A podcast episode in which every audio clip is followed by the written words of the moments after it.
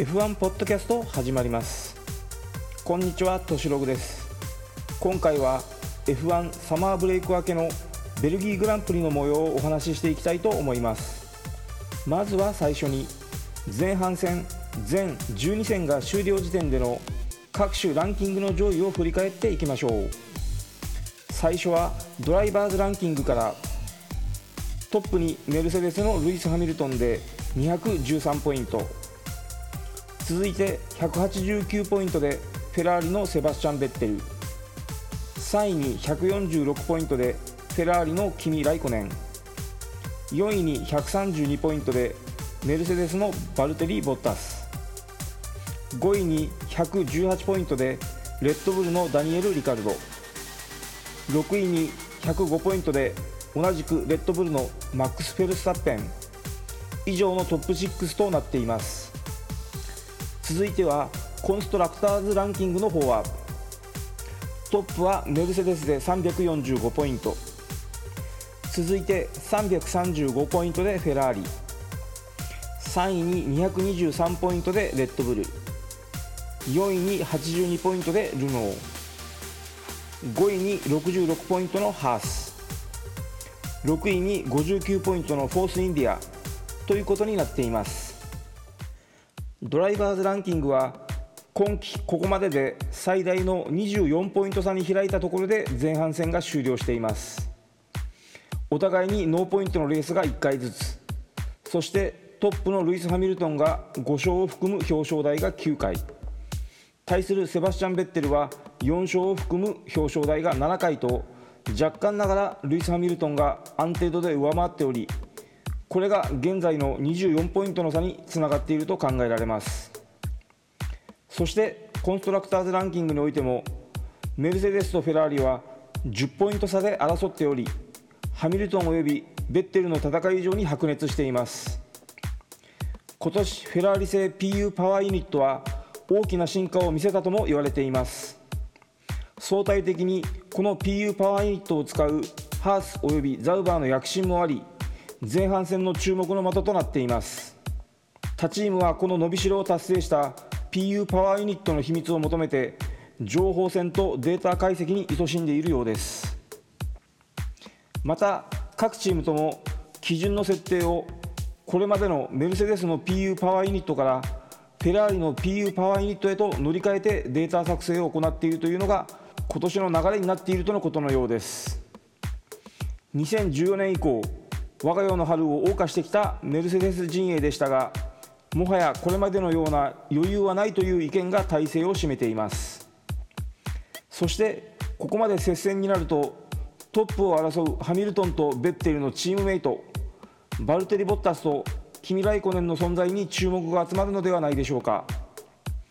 このふたりは今シーズンは共に未勝利であり、ここまで来るとふたりとも自我を抑えてチームプレーに徹することを求められるのはそう遠くない時に訪れると思われますが、このふたりの働きの出来がドライバーズおよびコンストラクターズ選手権の行方を左右することになるのかもしれませんね。それでは本編の後半戦スタートのベルギーグランプリのお話に入っていきましょう。前日までは晴天が続き、気温もさんじゅう度近くまで上がっていましたが、ベルギーグランプリ開幕の金曜日は朝から小雨模様に。フリー走行いっ回目が始まる午前じゅういちじには晴れ間が出てきましたが、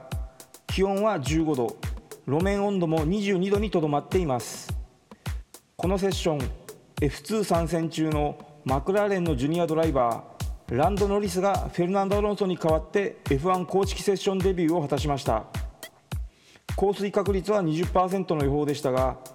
開始後にじゅっ分にはフェラーリのキミ・ライコネンが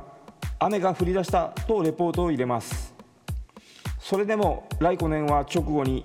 ソフトタイヤでいち分よんじゅうご秒よんひゃくよんじゅうよんのタイムでトップに立ちます。その後もルイス・ハミルトンやマックス・フェルスタッペンから降雨の報告が相次ぎます。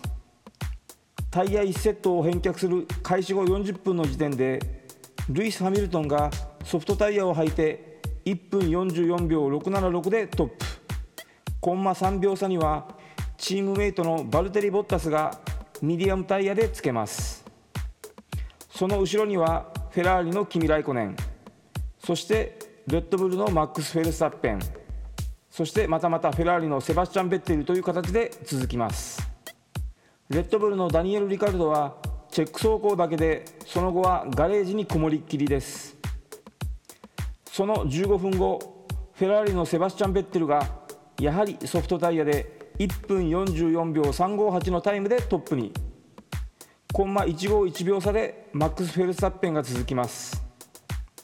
一方、レッドブルのダニエル・リカルドはメカニックたちがリア周りの作業を続けていましたが、終了さんぷんまえにようやくコースインへ。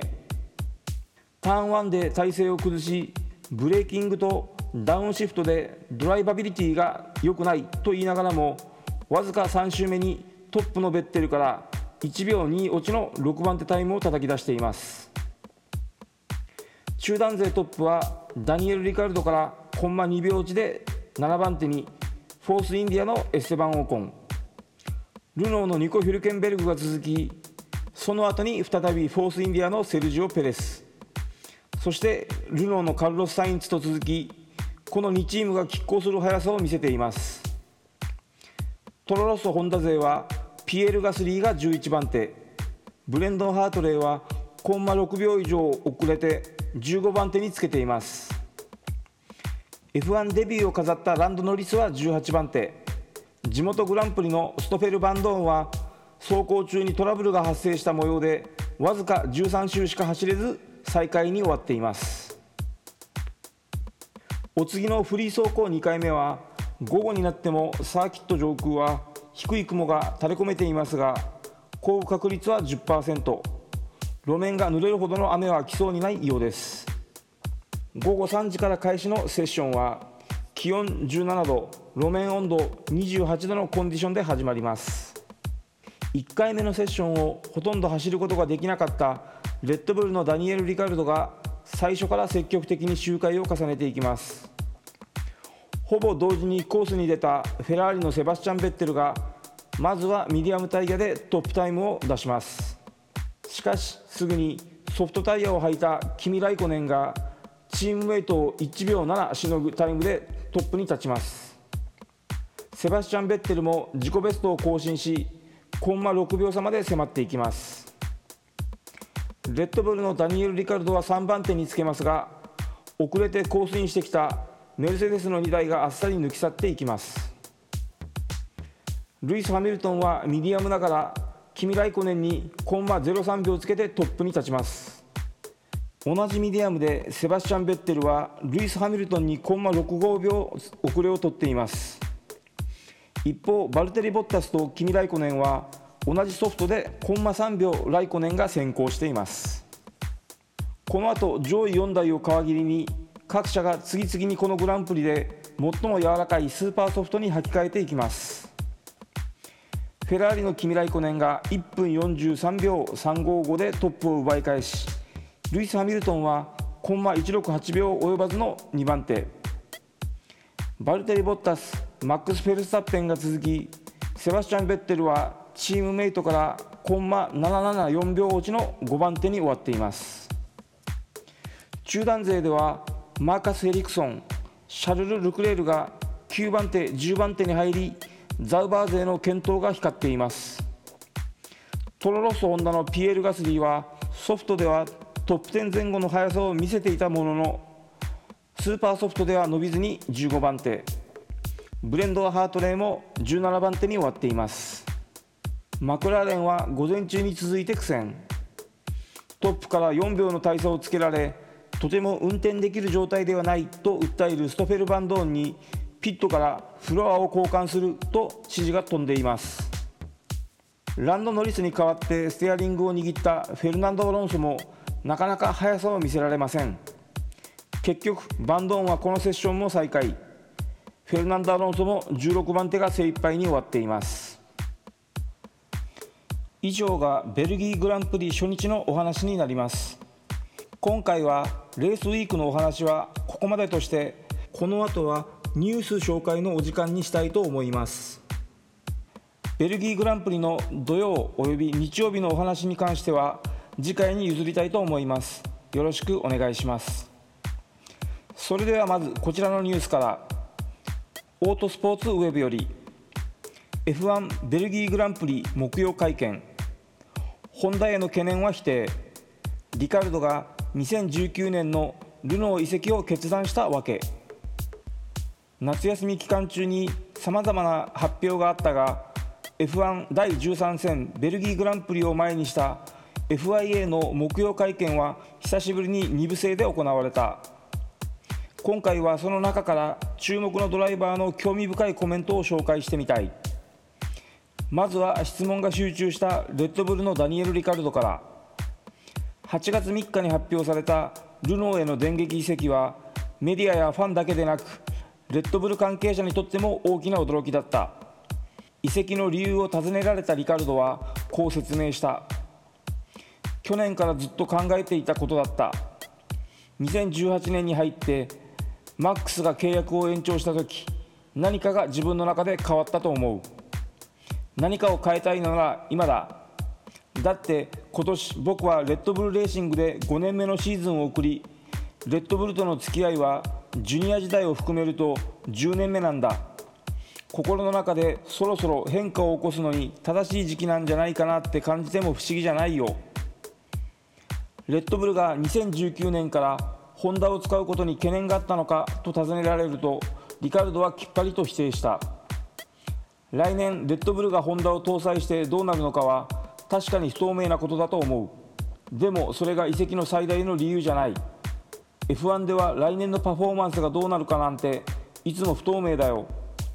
僕が移籍するチームだって来年に関しては保証されたものは何にもないんだから。ということでルノーへの移籍という電撃的なニュースを発表してから公の場に初めて顔を見せたダニエル・リカルドは、複数の話がメディアにて飛び交った噂を否定した上で、純粋に自分自身が環境の変化を望んだ中での決断であり、新たなモチベーションを起こすためのものだったと説明したとのことです。そして同じ記事の中では、先頃にせんじゅうきゅうねんの エフワン 休止を決めたフェルナンド・アロンソ及びダニエル・リカルドの後釜としてレッドブルチームに昇格することとなったピエール・ガスリーの発言を紹介していますので、よろしければ合わせてリンクからご確認ください。それではお次のニュースは、まずは エフワンゲートドットコム から。フォースインディア、法的問題で エフワン ベルギーグランプリ欠場の危機。そして同じく エフワンゲートドットコム から、レーシングポイント、フォースインディアの買収完了を正式発表。ということでベルギーグランプリの開幕直前、法的な手続きなどの問題からフォースインディアのグランプリ欠場の可能性が報じられていたのですが、一部特殊な契約内容であったようですが、これを無事にクリアして参戦を決めたようです。にばんめの記事の一部内容を借りますと、ローレンス・ストロール率いるコンソーシアムは新たにレーシングポイント社を設立、フォースインディア エフワン チームを買収し、今週末の エフワン ベルギーグランプリからレーシングポイントフォースインディアとして参戦を開始する。はちがつじゅうろくにち、ローレンス・ストローリ率いるコンソーシアムは破産管財人の管理下に入っていたフォースインディアの将来を確保するための契約に合意。